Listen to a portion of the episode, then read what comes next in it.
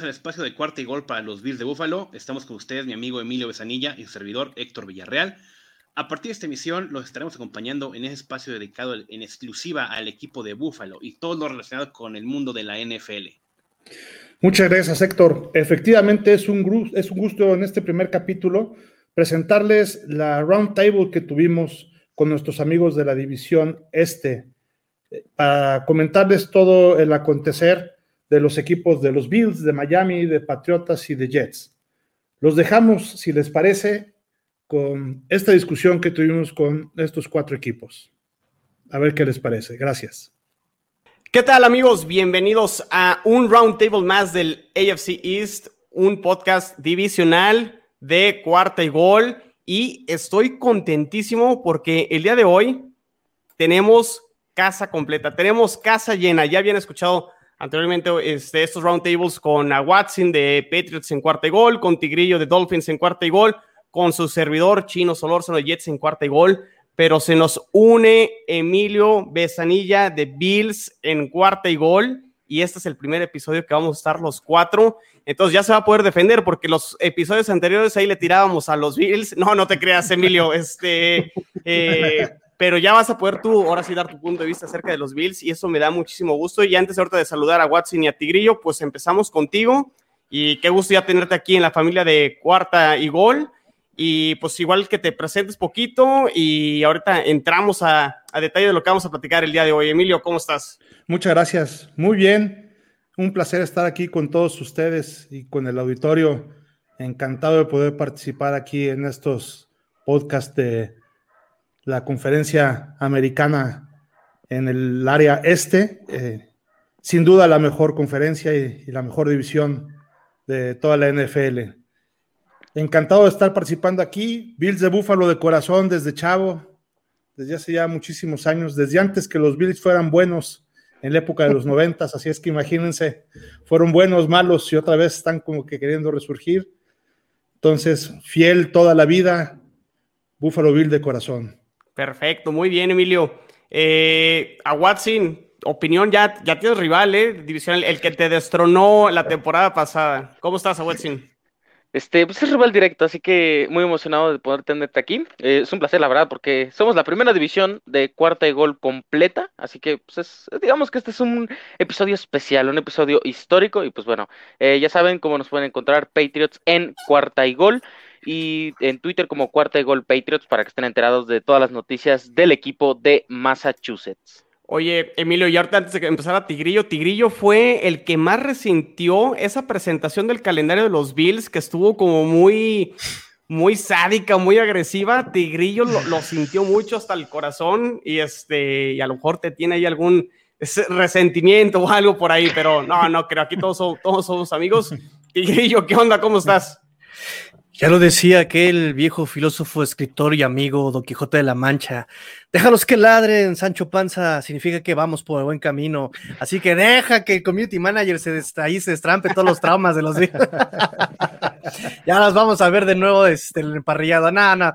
Como dices, Chino, aquí todos somos amigos, la, rivalidad se queda en la cancha. Ese eslogan fue de los Pumas contra el Politécnico hace ya unos años. La rivalidad se queda en la cancha y todos somos hermanos de afición, todos somos hermanos de NFLeros. Entonces, este, pues yo muy contento también de que ya somos la primera división completa aquí en cuarta y gol y pues vamos a dar los roundtables porque ahora sí ya tenemos debate completo. Perfecto, pues muy bien. Bueno, el training camp ya está una semana.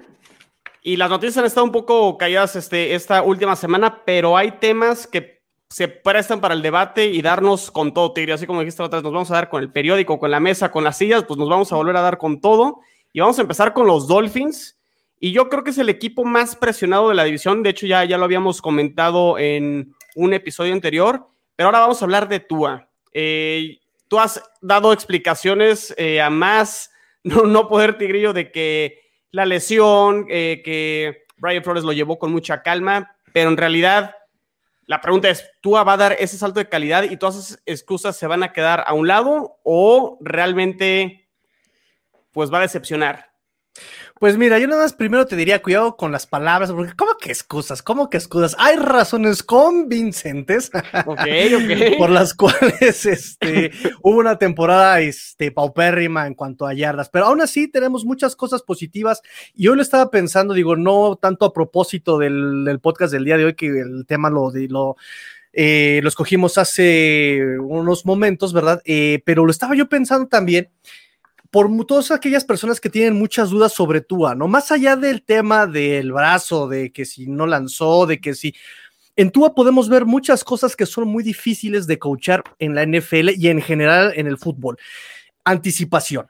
La anticipación que tiene Tua eh, mostró varios pases que, tenían anticipación. Había tres defensivos, estaba Letúa, se nota que lee justamente eh, la trayectoria, la zona de cobertura de los defensivos y mandaba el pase hacia donde iba a quedar abierta la ventana, no donde está abierta la ventana, donde iba a crearse la ventana.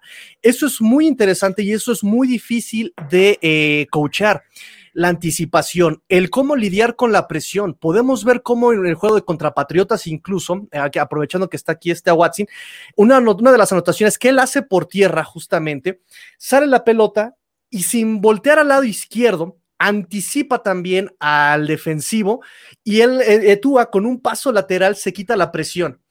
Acarrea la pelota haciendo un Fitzpatrick y cuando viene el tacleo por el lado derecho, también anticipa el tacleo, se frena se pasa de largo el defensivo y él anota. ¿Saben? Ese tipo de cómo manejar la presión también en, la zona, en, el bolsillo, también es algo que no se puede entrenar tan sencillo, la precisión. Hay un pase eh, a este Divante Parker contra los Rams, que de hecho fue creo que su primer pase de anotación en la NFL. También lo hizo en una ventana muy, muy, muy, muy cerrada, ¿sabes? O sea, son cosas que tú tiene, que son difíciles de escuchar, eh, pero que pueden explotarse mucho a largo plazo, ¿sabes? El año que, desde el año que entra podemos ver eso, si además se le genera eh, ya el sistema ofensivo con sus características. Ya le dimos armas, bueno, como si yo pagara, ¿verdad? Ya le dieron armas, ya se trajeron a Will Fuller, ya este, le draftearon a Jalen Waddle, eh, además de lo que ya se tenía, por ejemplo, Preston Williams, el versátil Lynn Jr., me fascina Mike Gesicki, ¿sabes? Entonces tenemos ahí ya este, estas, estas situaciones. Hay que soltarle la cadena a este Tua, como lo vimos contra Arizona, contra Kansas. Hay que soltarle la, cadena porque el año pasado recuerden que estaba muy limitado por su salud, por lo mental. Eh, bien que nos dijo el coach Rosado, un doctor te puede decir, estás sano físicamente, pero te falta sanar de aquí, este, de, estar sano del, cuerpo, pero te falta sanar la mente, ¿no? Eh, perderle el miedo, perderle, ¿sabes? Volver a retomar ese ritmo mental. Eh, se supone que este año ya tiene que estar sano mentalmente Tua ya este está sano físicamente, nos lo demostró el año pasado, ya le dieron este wide receivers, el coacheo también se lo están armando para él, el sistema se lo están armando para él. Entonces, eh, ya no hay razones negativas y no excusas, ya no hay razones, ya no hay razones negativas que, digamos, lo estén atando, que tenga un lastre para Tua, ¿no? Ya es el año Tua porque ya se le dio todo para que pueda hacerlo. Este, ese coreback, si no espectacular, que es algo bien importante, si no espectacular, si no es un Dan Marino, si no es un Joe Montana, si no es un Tom Brady, si no es, por lo menos va a ser un coreback eh, adecuado para poder manejar todas estas armas que se tienen, porque Miami es un equipo que no depende de un solo jugador o de una eh, faceta de su juego. Es un, han hecho este equipo integral si la ofensa no te responde, te va a responder defensiva y equipos especiales. Si la defensiva se cae, te va a responder ofensiva y equipos especiales. Es un equipo que no depende ni de un jugador ni de un, este, de un esquema este, en, particular, ¿no? Es un equipo integral, que esto también le, baja la presión a Tua, ¿no? No, no, depende, no, es, no es un equipo eh, coreback dependiente, es un equipo que se está formando completo. Entonces tú dices, sí va a dar el salto de calidad por todas las armas que traen y vamos a ver un mejor Tua en el 2021, Tigrillo. Clararira que sí. A ver, yo vi a Watson que anda levantando la mano y como que trae ganas de mencionar algo. A Watson, ¿le compras el discurso a Tigrillo? Quisiera decir que no, pero yo soy también muy fan de Tua, la verdad. Y una, jugada que me llamó la atención que mencionó Tigrillo es la del touchdown terrestre que le hace a Patriotas. Sí, ese fue el que nos eliminó prácticamente. Eh, porque una, una serie ofensiva anterior Tua estaba como en la, estaban como en la yarda 5 los Dolphins, más o menos, y Tua forza un pase y termina siendo intercepción de JC Jackson, creo que fue su octava de la temporada. eh, lo cual me llama la atención de la, manera en la que procesa eh, Tua Tagovailoa las jugadas, la manera en la que aprende en el mismo campo. Entonces yo creo que esa es una ventaja que tiene Tua, ¿no? Su manera, digamos, de desglosarse completamente en el campo y de aprender de las situaciones que los que digamos que le habían pasado minutos antes. Entonces yo sí compraría bastante ese discurso de que Tua va a mejorar en el año 2. Además de que en general Dolphins me parece un equipo completo, o sea, no, no siento que le duela muchas cosas, eh, más allá de que no, no, no vemos una identidad ofensiva, o sea, no, no creemos que sea un equipo corredor, no creemos que sea un equipo pasador, sino más bien es como muy ambiguo eh, todo ese tema. Pero sí, yo creo que Tua va a ser una clave. Y si en este momento no tienen identidad ofensiva, yo creo que Tua este año se va a consagrar como una de ellas. Emilio, ¿coincides o los Bills le van a poner otra arrastrada a los Dolphins como en la semana 17 de la temporada pasada? No, fíjate que sin duda yo creo que va a ser un mejor año que el año pasado, porque también no se necesita, la verdad, de mucho para que sea un mejor año que el año pasado. Pero a mí no se me hace que sea un mariscal de campo que deba de tener la categoría para dirigir a los Dolphins. Eh, si los Dolphins quieren aspirar a ser a estar dentro de los cinco primeros de la conferencia americana. La verdad es que no veo a este coreback dentro de los cinco primeros de la conferencia americana. Eh, yo creo que va a mejorar y todo lo que ahorita decían, pues sí es cierto y son ciertas jugadas que se ven madurando como cualquier coreback en su segundo año, ¿no? Pero no creo que vaya a ser el año eh, de Tua. Yo creo que todavía le va a faltar un año más de aprendizaje. El año pasado no se pudo mostrar como, como se esperaba. Eh, yo creo que le falta todavía un poquito más. Este año se va a perfeccionar. Yo creo que el año que viene va a ser este, su año, pero aún así yo creo que le falta un poquito más de categoría para tener la categoría del equipo a donde lo quieren llevar, ¿no? Coincido con lo que decía Watson ahorita de la formación del equipo, de que es un equipo que está bien balanceado, de lo integral que decía el tigrillo de, de todo el equipo y lo balanceado que está, totalmente de acuerdo.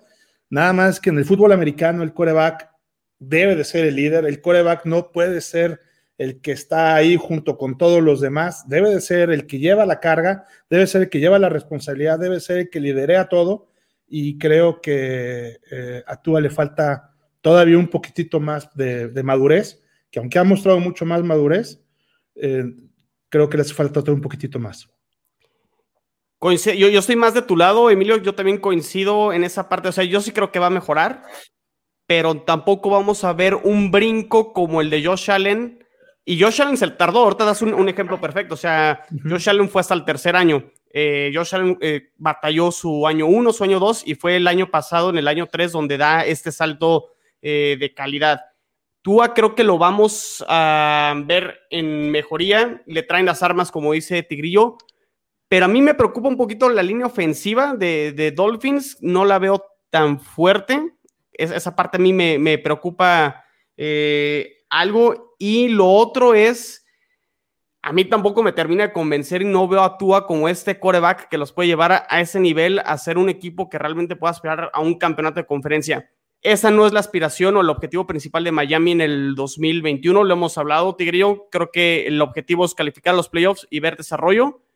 Pero siento que al final de la temporada, y esta ya a lo mejor ya es una proyección y a lo mejor me equivoco, la pregunta de decir, tú es mi coreback franquicia, creo que todavía no lo van a tener resuelta al final del segundo año y será probablemente en un tercer año donde entre con toda la presión, donde se esté jugando prácticamente su estadía con, los Dolphins.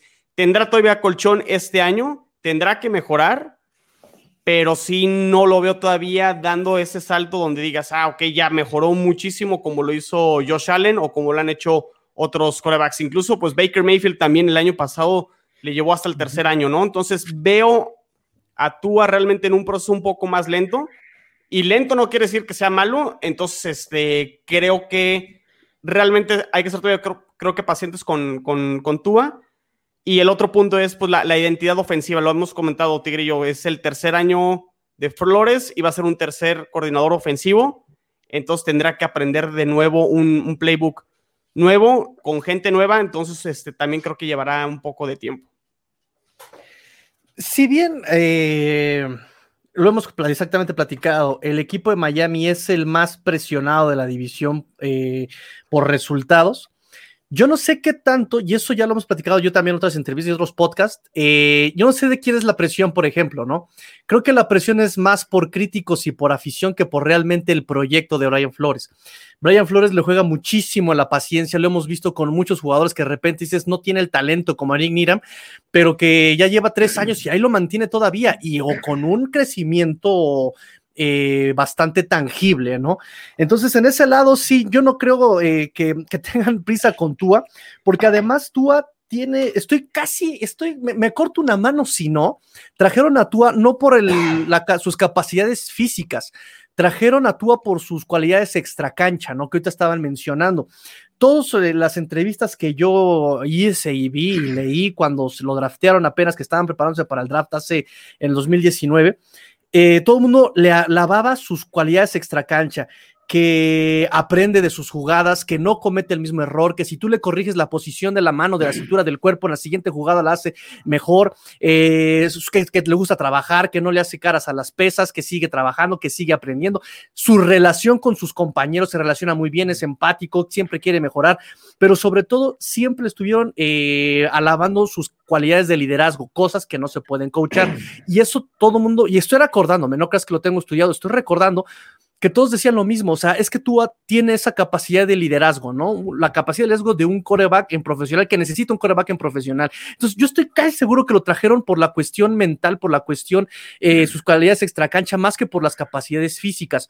Eh, ahora, sí, en la cuestión de liderazgo, el año pasado estaba Ryan Fitzpatrick y este señor tenía la, tiene la experiencia del mundo de conocer este, todos los playbooks ofensivos de casi toda la, NFL, ¿sabes? Ha jugado en todos lados. Este, entonces hay un dicho que se llama, que dice, ¿no? No, no puede haber, no puede, no, no puede haber dos tigres en la misma montaña. Por eso ahorita también su backup es este Jacoby Brissett, que es un muy buen backup, ya tiene experiencia como titular, pero no tiene este, esa, esas credenciales de líder como si las debe tener, y ojo, las debe tener Tua, ¿no? Este, entonces, por ese lado, exactamente, yo creo que la presión es más por los eh, aficionados y por la prensa y por los críticos y los especialistas que por este Brian Flores, ¿no? Este año eh, tiene que demostrar no solamente que está sano, sino que puede jugar como lo hizo en Alabama, ¿no? En Miami jugó 180 grados distinto a lo que hizo en Alabama. En Alabama era un coreback arriesgado, jugado, que arriesgaba el físico, que lanzaba pases largos, que, busca, encontraba sus receptores en lo largo, que podía escaparse de, de la presión. En Miami hizo el completamente lo opuesto por indicación del cocheo. No te arriesgas, no, este, no, no, no, no arriesgas la pelota, no arriesgas tu cuerpo, tienes que ser este, completamente prudente, ¿no? De hecho, en su año de novato tuvo solamente cinco intercepciones, tuvo menos intercepciones que incluso Peyton Manning, que este, o sea, que muchos este, corebacks elite en su año de novato, ¿no? Incluso menos que Josh Allen. Entonces, este, sí, sí, sí, sí, por muchas cuestiones deberíamos darle paciencia a Tua tres años, pero ya en cualidad de, en, condición de equipo, el que Tua necesite un año más de desarrollo, no tiene que mermar al equipo completo. Y ahí sí, el equipo completo, si con un Tua a la mitad, si con un Fitzpatrick, que sabemos quién es Fitzpatrick de inconstante, logró estar a nada de, lo, a un juego de los playoffs, este año aún con Tua, debe generar playoffs. De acuerdo. Yo, yo también coincido con, con, esa conclusión, Tigrillo. ¿Algo más que quieran agregar de los Dolphins a Watson, Emilio? Muy completo. Va, pues nos movemos con. Soy a Watson, soy a Watson y digo fins up. Ay, a Watson, ya estás cambiando de equipo, no inventes. ¿Qué pasó, carnal? Ni atún como porque odia a los Dolphins. Oye, lo, que no, no, saben es que Tigrillo está grabando en el cuarto de Watson. Ah, no, para, con, todas las playeras de, de Dolphins. No, no es cierto, no es cierto. Este, a ver, pasemos con el que es hoy por hoy y yo creo que sin discusión el mejor coreback dentro de la división, Josh Allen, que tuvo un temporadón la temporada pasada, llevó a los Bills a la final de conferencia, 4.544 yardas por aire, 7.9 eh, en promedio por, por pase, 37 touchdowns, 10 intercepciones, también tuvo 8 touchdowns corriendo. Eh, de hecho, estuvo en la conversación para ser el MVP el año pasado. La pregunta es, eh, Emilio, y empezamos contigo. ¿Este año Josh Allen puede ser el MVP? Mira, yo creo que va a depender mucho de lo que le puedan hacer con sus receptores. a mí me gustó muchísimo lo que hicieron con los receptores de Buffalo. Buffalo tiene ahorita alrededor de cinco o seis receptores que los pueden este, alinear en distintas formaciones. Tiene, por supuesto, a uno de los mejores receptores de la liga, en Stephen Dix, que sin duda es muy, muy bueno. Tiene también a el Beasley, que está ahorita con el tema de que no se quiere vacunar con el COVID y de que si no lo dejan, prefiere no jugar que, jugar vacunado, etcétera, que trae ahí todo un relajito con, ese rollo. Están a Gabriel Davis, contrataron también a, Sanders, está este Mackenzie, que también es este, eh, muy bueno. Y eh, toda esa eh, distinta selección de receptores que lo pueden, a los que puede llegar como target, va a ser que sin duda Josh Allen tenga las mismas yardas que el año pasado, cuatro, más de 4.500 yardas, como ahorita tú los dijiste. Este, sabemos que tiene una movilidad extraordinaria, tanto para poderse este, salir de, ahí, del, donde está, de toda la cámara y de, de de la bolsa, para poder correr, para poder pasar, para poder hacer. Sin duda, va a depender mucho de lo que hagan los receptores. Va a depender mucho también de lo que haga o deje de hacer este Patrick Mahomes, que sin duda es otro candidato de, MVP. Eh, una gran ventaja que tiene Buffalo es que prácticamente no le movieron a su equipo, entonces va a tener con el mismo equipo, va a tener un coordinador ofensivo adorable, que se fue el segundo mejor coordinador ofensivo de toda la liga eh, en votaciones, que también es y que le fascina el juego aéreo, que eso sin duda le va a despertar a Josh Allen. Y va a pasar algo de lo que ahorita comentábamos que, le pasó en la tercera temporada a Allen, que, que fue cuando despegó, ¿no? Entonces, después de haber despegado en la tercera temporada, viene la cuarta de consolidación.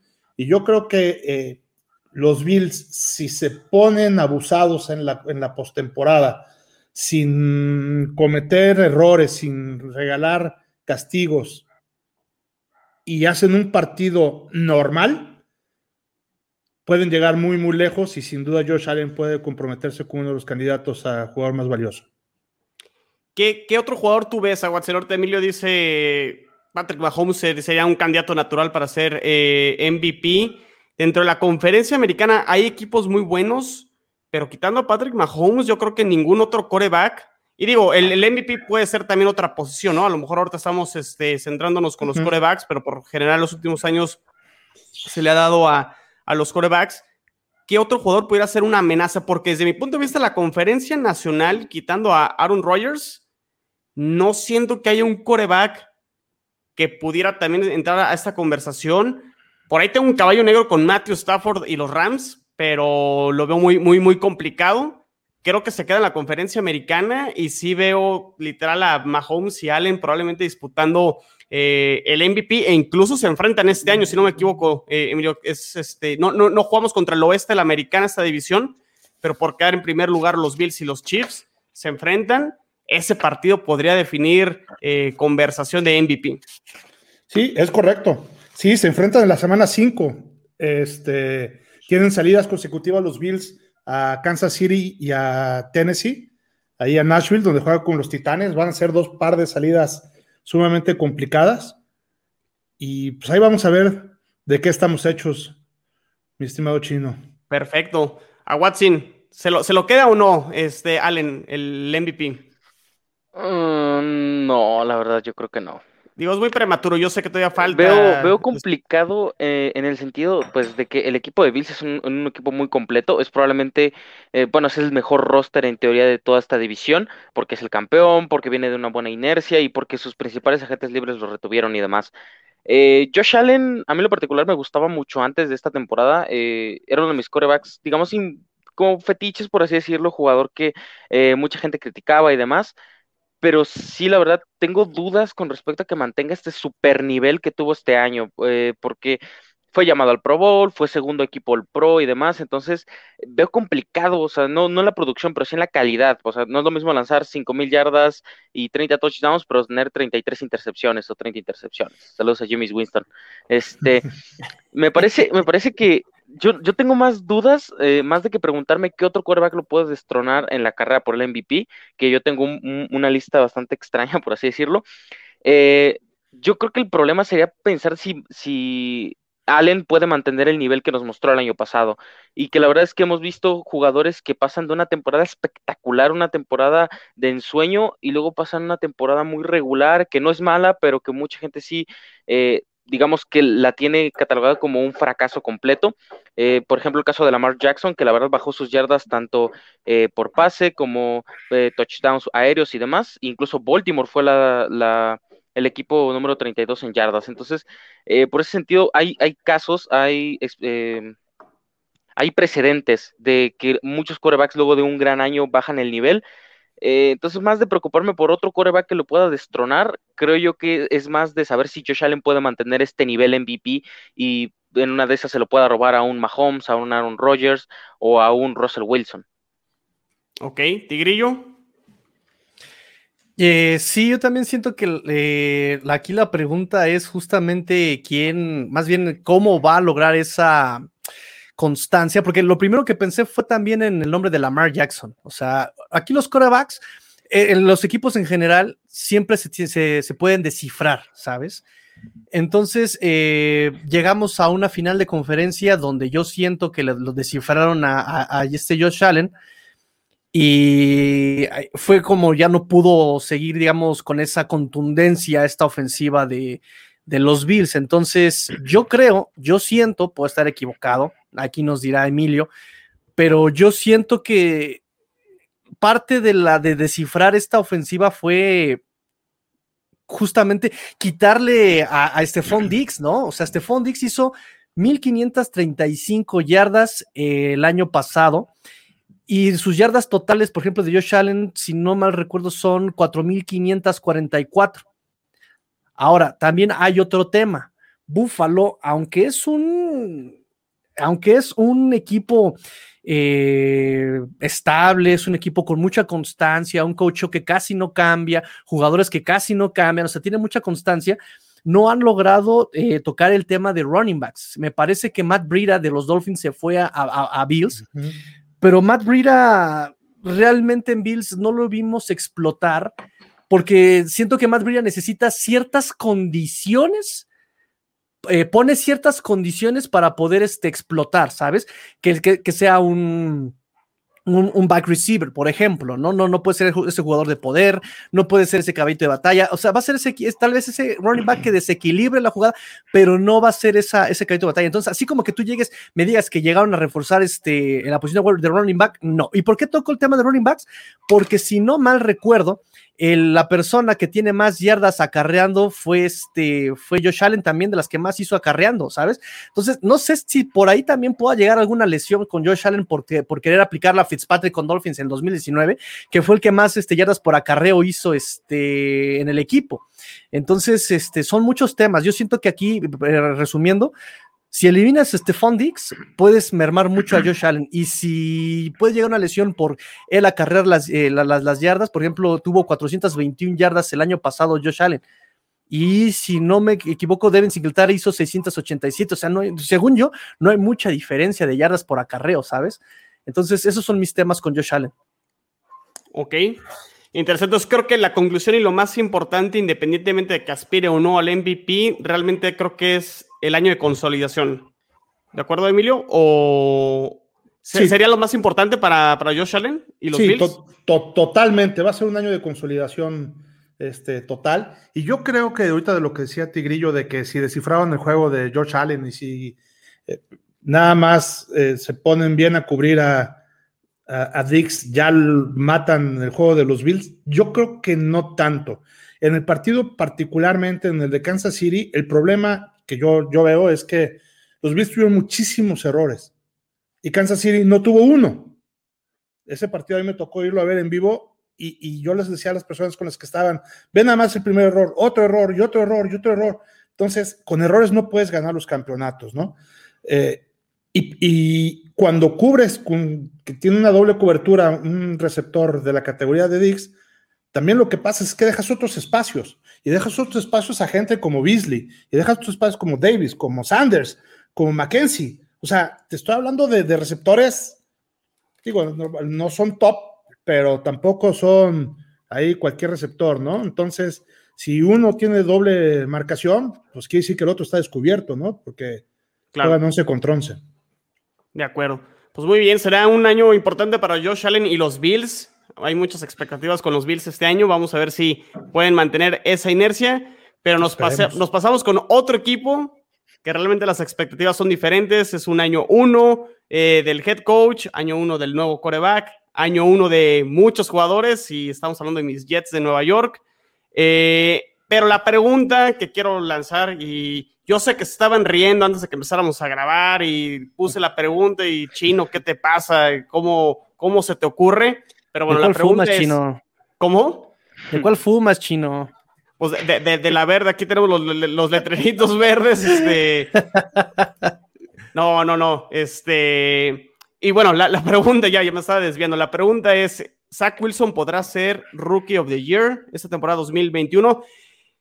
Vamos a un supuesto, porque un Rookie of the Year lo puede ganar un corredor o lo puede ganar un receptor, pero la mayoría de las veces la terminan ganando los, los corebacks, ¿no? El año pasado lo ganó Justin Herbert, sorprendió a todos, lo hizo bastante, bastante bien.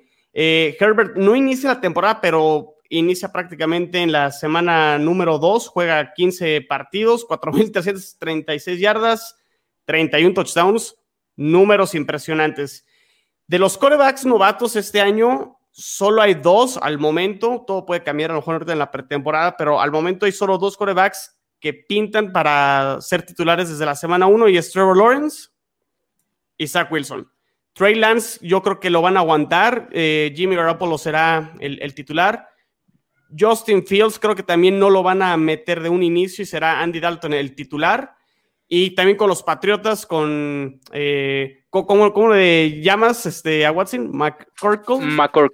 McCorkle. De, de, hecho, su nombre completo, ¿verdad? Michael McCorkle Jones. Este, también no, no lo veo iniciando en la, en la semana 1.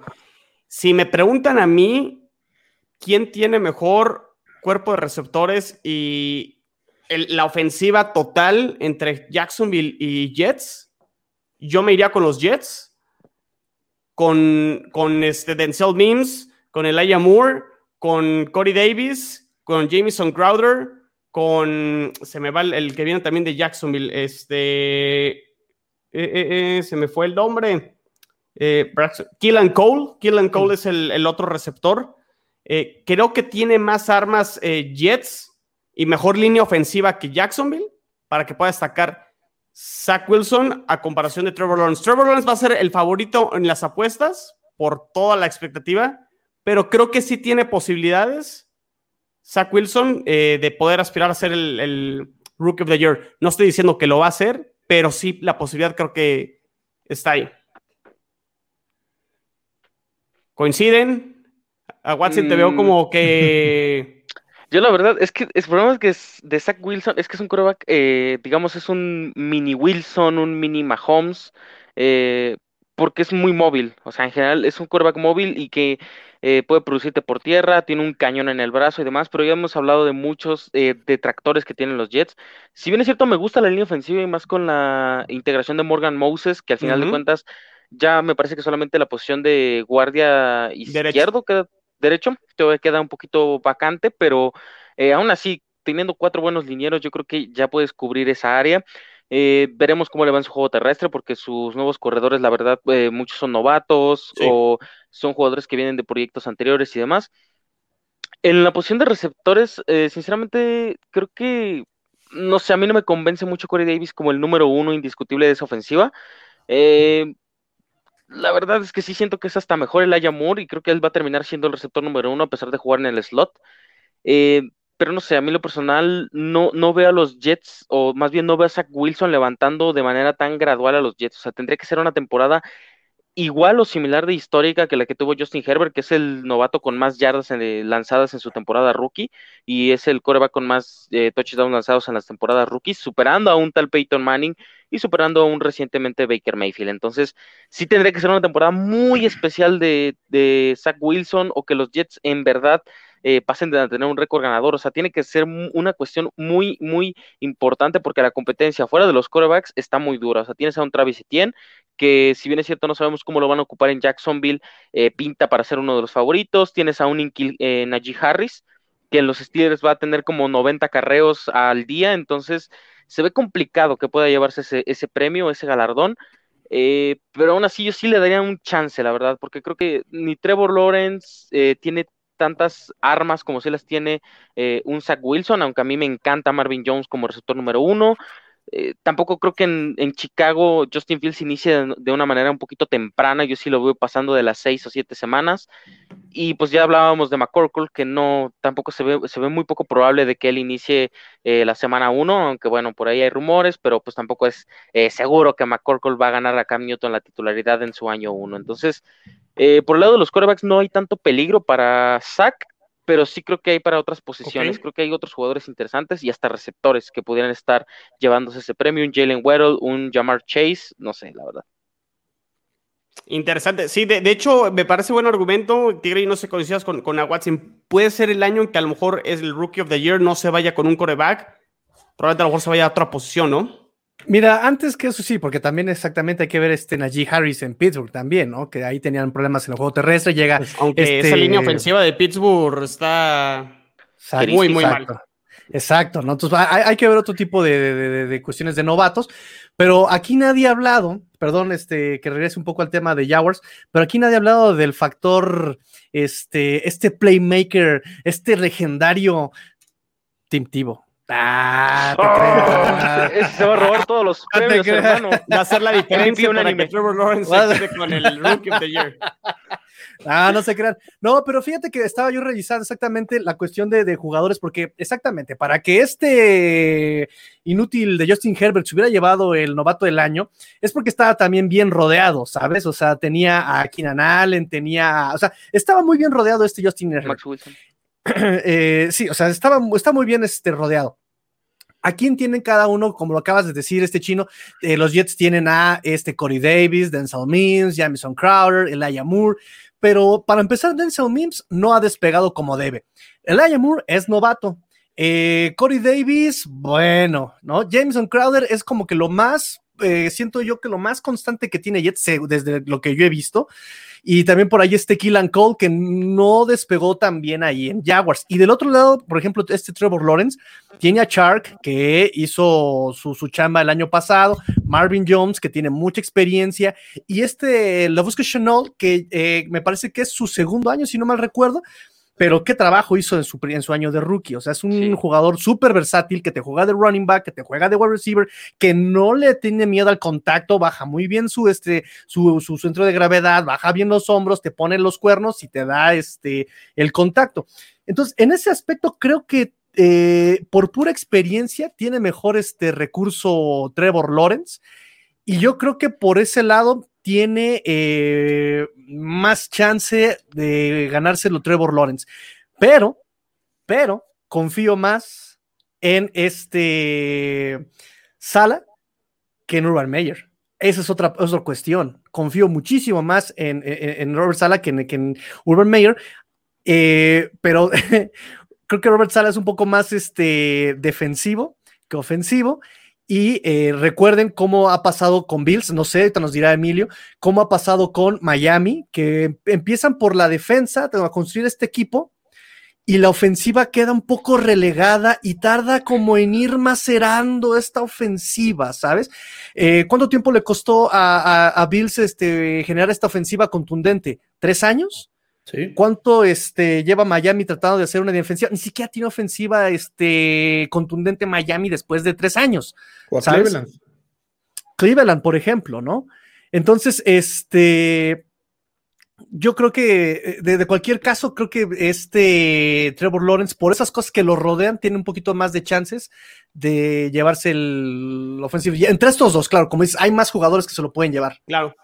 Eh, uno de los factores, yo te doy la, palabra, Emilio, es este. Sí, Robert Salah es el head coach, viene, él, fue corredor defensivo en San Francisco, pero, pero trae a, este, a, Mike LaFleur, que viene de la escuela de Shanahan, y es un sistema que le ayuda, que le, le, facilita la vida a los corebacks. Entonces creo que eso le va a ayudar mucho a Zach Wilson a tener un buen año Y no sé, Emilio, ¿tú coincides? Eh, ¿Zach Wilson tendrá posibilidades o no? ¿O realmente la pregunta está totalmente fuera de lugar?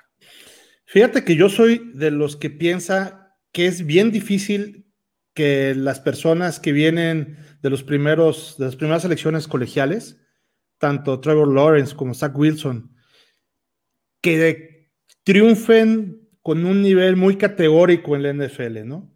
Si, si nos vemos pues, en la historia, son contados los picks uno o dos que llegan a ser tanto novatos del año como después MVPs y, trascienden de una manera importante y que incluso son de Salón de la Fama, ¿no?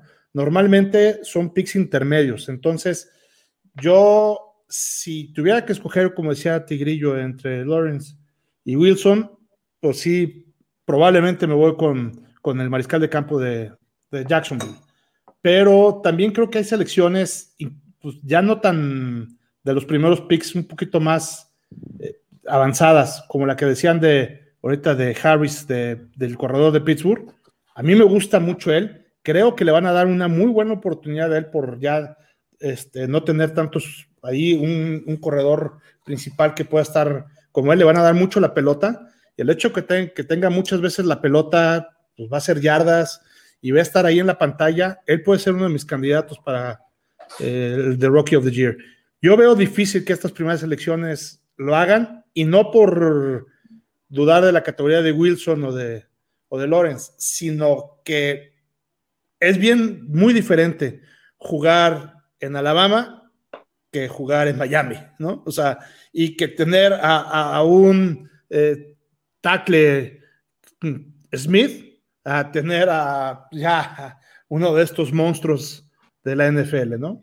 De, acuerdo, sí, o sea, realmente los primeros picks del draft van a llegar, al menos que haya un trade de un equipo, este, pero realmente los primeros que escogen es porque les fue muy mal, entonces la, situación suele ser más adversa, por lo tanto, más complicado, incluso para los corebacks que puedan sobresalir, a diferencia como de un equipo que ya está pretendiendo llegar a los playoffs o aspirar a las cosas más importantes que pueda destacar eh, más fácil. Coincido contigo. que, ya, eh, que, ya, está hecho y que nomás se va a sumar a toda la inercia que ya viene todo el grupo, ¿no? No que va a ser el líder, que va a tener bajo sus hombres este pro chavo, pues todo, todo el equipo, ¿no? Bueno, entonces, si, si, si, quieren ganar dinero, entonces pues no metan su dinero a que Zach Wilson va a ser el Rookie of the Year, a Watson, Emilio y Tigrillo no coinciden. Yo creo que tiene ahí posibilidades, pero sí coinciden algunos de los argumentos que, los tres mencionan. Eh, Chino, de verdad, te queremos, Chino. Ya deja esas drogas, te queremos, Chino. Aquí es, eh, eh, el roundtable fue un, este, un pretexto para esta intervención. Por favor, ya vamos a meter un anuncio aquí. Este... Vive sin drogas. Muy bien, muy bien. Bueno, último tema para cerrar ya este roundtable del día de hoy. Y a Watson, los Patriotas sin Brady se vieron mal. Yo sé que fue un año atípico. Yo sé que Cam Newton eh, llegó tarde el año pasado, le dio COVID. Eh, fue una situación muy atípica para todos los equipos, pero creo que para los Patriotas también lo fue porque fue el equipo que más jugadores optaron por no jugar la temporada por el tema del COVID. Tom Brady demostró que no depende de Bill Belichick que ganó en Tampa Bay. ¿Será que Bill Belichick realmente extraña a, a Tom Brady? O realmente va a poder demostrar esta temporada que sigue siendo el jefe, el que ha dominado la, división y que ha sido por él realmente que los Patriotas han dominado por 20 años. Esa, pregunta está muy complicada, la verdad. Yo sigo creyendo en Mil Belichick porque, eh, pues al final de cuentas, Brady, o sea, comparamos los rosters de Tampa Bay y comparamos eh, el roster que tenían en Inglaterra el año pasado son dos mundos completamente diferentes, partiendo desde la línea ofensiva hasta el receptor, hasta, es más, el cuarto receptor de Tampa Bay tranquilamente era el número uno en Nueva Inglaterra, indiscutible. Así de triste estaba la situación en Nueva Inglaterra en cuanto a talento. Eh, el año pasado las adversidades eh, grandes que tuvo Nueva Inglaterra, que tuvo que pasar Bill Belichick, fueron por parte de Brady, porque eh, independientemente si se quedaba o se fuera, Brady iba a dejar 20 millones de dólares en dinero muerto entonces, básicamente los dejó completamente sin dinero cuando se fue. Y también uh, sin dinero no pudo reforzar, no pudo, eh, digamos, eh, pues retener suficientes armas o suficientes elementos que tenía la defensiva. Se fue Landon Roberts a Miami, se fue Calvanoy a Miami, que bueno, después regresó. Hightower decidió no jugar, o sea, tu grupo de linebackers se destruyó por completo, tu defensiva estaba incompleta. Entonces, para mí, esta temporada de Bill Belichick es complicado ya, de, eh, digamos así, eh, pensar de que va a demostrar de que sin Brady puede ganar, porque el roster es muy nuevo, porque tiene muchas armas, digamos, de bajo calibre en este momento pero sí creo que esta temporada sí, si no clasifica a, los Nueva Inglaterra a los playoffs y digamos no avanza de rondas constantemente, o sea, eh, así tiene, tiene, que llegar a una final de conferencia de perdida para poder decir de que Belichick es el maestro, es el creador de esta dinastía, que yo lo sigo creyendo en él. Eh, me parece que, Bill tiene mucho, pues digamos, tiene un 50-50% de posibilidades, porque la defensiva es muy buena, eh, digamos, en las armas que construyeron alrededor de ella, pero sí está la duda de Cam Newton, está la duda de que si Mac Jones, está la duda de los wide receivers, la línea ofensiva y los Tyrants y los corredores, pues evidentemente son el punto más fuerte en Nueva Inglaterra en los últimos años. Entonces, para mí sí, sí creo que este debería ser un año importante para Bill Belichick, no sé si para salir campeón, pero sí para trascender en postemporada y volver a ser un, equipo contender. Ok. Emilio, que ya le está pegando las drogas. a, ver, Emilio, opinión al respecto. ¿Sí será el último año de Belichick? O sea, yo no los veo en playoffs de entrada, ¿eh? Sí, mira, yo, yo no sé si exactamente sea el último, pero si no es el último, sí ya estamos viendo, yo creo que eh, ya el declive de, de quien fuera un, un estandarte en el fútbol americano de quien fue el entrenador por cual NFL hizo incluso reglas. Eh, sin duda, alguien icónico, eh, una mente maestra y que conoce como nadie el fútbol americano, pero ya va a cumplir también 70 años. Ya es, es alguien que viene de bajada, sin duda. A los 70 años, por más que tengas toda la experiencia y que tengas todo lo que me digan, eh, si estuviera en una empresa, pues estaría ya retirado, ¿no? Entonces, entiendo que precisamente la posición de head coach en el fútbol americano profesional, no necesariamente a los 70 años te retiras, pero pues no traes el mismo empuje, el dinamismo, las ideas. El fútbol americano sigue cambiando muchísimo y ese tipo de personas, pues ya de 69 años, ya no tiene la misma apertura que, por ejemplo, otros head coaches de la propia liga, ¿no? Entonces, yo sí creo que ya va de bajadita. No estoy seguro que sea su último año, pero si no es su último, probablemente sí es el penúltimo. Tigrillo, ¿se está acabando ya esta dinastía? ¿Finalmente los Patriotas? Pues mira, ahorita me puse a pensar justamente lo que decía Watson sobre que la defensiva está ahí y está este, eh, constante, ¿no? Eh, tuvo mucho, muchas eh, salidas y muchos opt-out el año pasado por la cuestión del COVID. Sabemos que eh, una parte importante de un equipo, eh, no podemos decir que un equipo se queda eh, completo o que pueda depender solamente de la ofensiva o la defensiva, se necesita todo para poder llegar lejos en la NFL, ¿no? Necesitas ofensiva, defensiva y equipos especiales.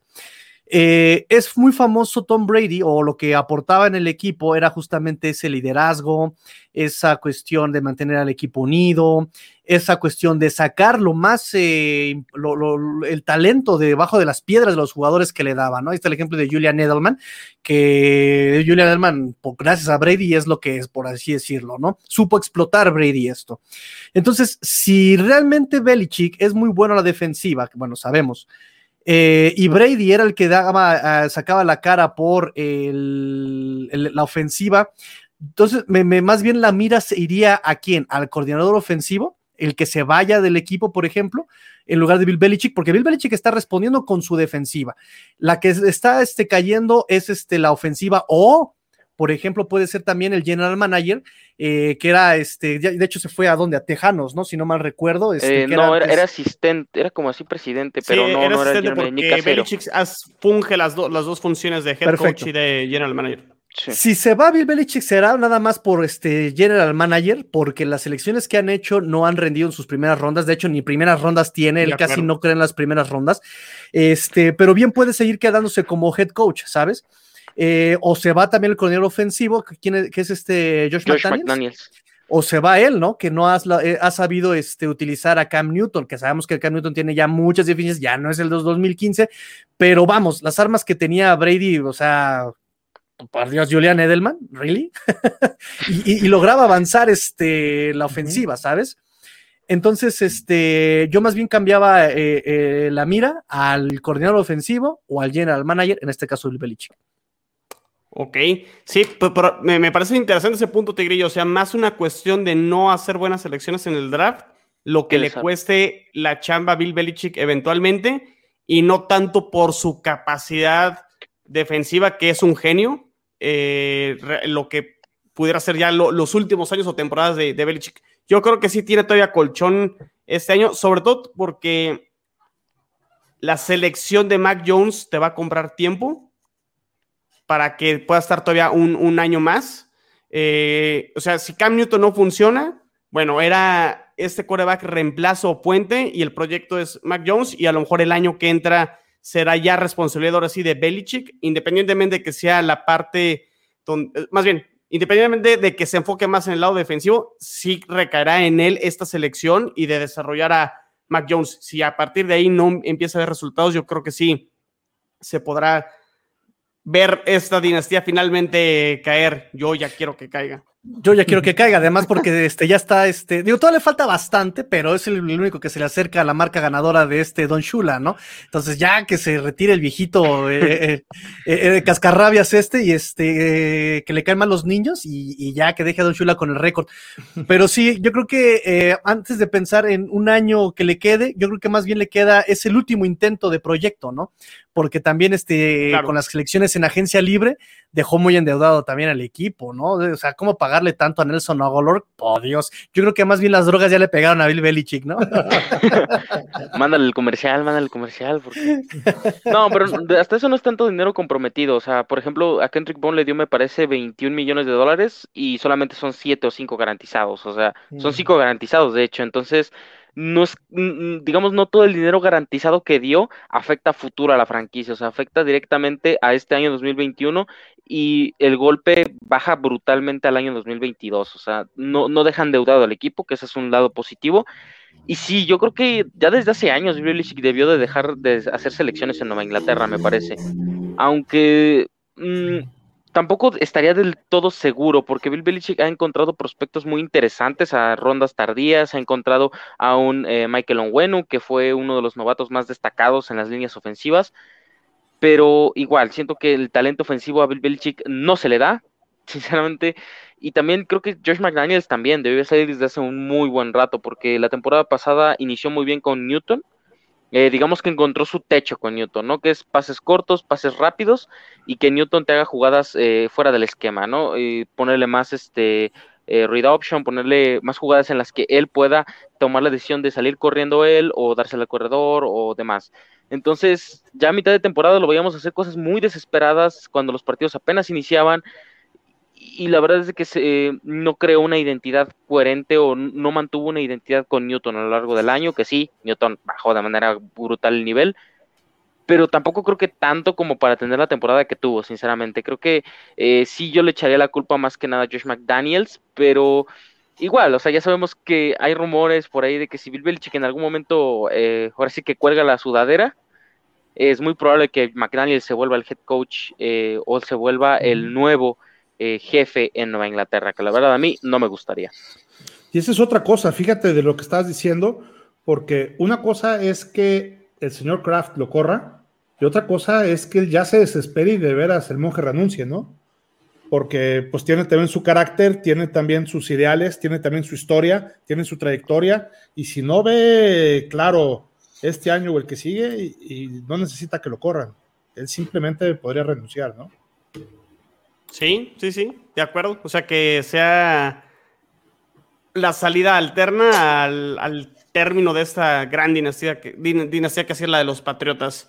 Eh, pues a Watson, Emilio Tigrillo, no ¿Quieres comentar algo más, Tigrillo? Sí, sí, sí, nada más. Eh, rápidamente, pero, o sea, sí entiendo que por el carácter fuerte, pero yo siento que por el mismo carácter que tiene, es orgulloso y no quiere dejar la última palabra a Brady. Yo creo, yo creo. Yo exacto, exacto. Eso está interesante. Pero bueno, eh, a Watson Tigrillo, Emilio, cuatro preguntas que podemos volver a visitar al final de la temporada. Así estrenamos este, bueno, no estrenamos ya, el, el Round Table ya lleva varios episodios, pero este estreno ya los cuatro integrantes. Podemos revisitar estas preguntas al final de la temporada. Vamos a ver cómo le va a Tua, vamos a ver cómo le va a Josh Allen y si se consolida. Vamos a ver si Zach Wilson sorprende y se gana el, el premio de Rookie of the Year y pues vamos a ver qué pasa con, con Belichick. En cuatro, en, al final de la temporada veremos qué tan acertados estábamos con, con nuestras opiniones en estos cuatro temas. Que sean eh, los taquitos y las tortas ahogadas. Tigrillo, redes sociales. Arroba master-tigrillo, mi Twitter personal y en, eh, me los pueden encontrar en arroba cuartegol dolphins, arroba cuartegol dolphins, arroba cuartegol dolphins, arroba cuartegol, arroba cuartegol dolphins, 4TA y Gold Dolphins, el 4 va con número. Muy bien, a Watson. Eh, pues ya saben, Patriots en cuarta y gol en cualquier plataforma que estén escuchando este podcast, llámese Deezer, Spotify, iTunes y demás.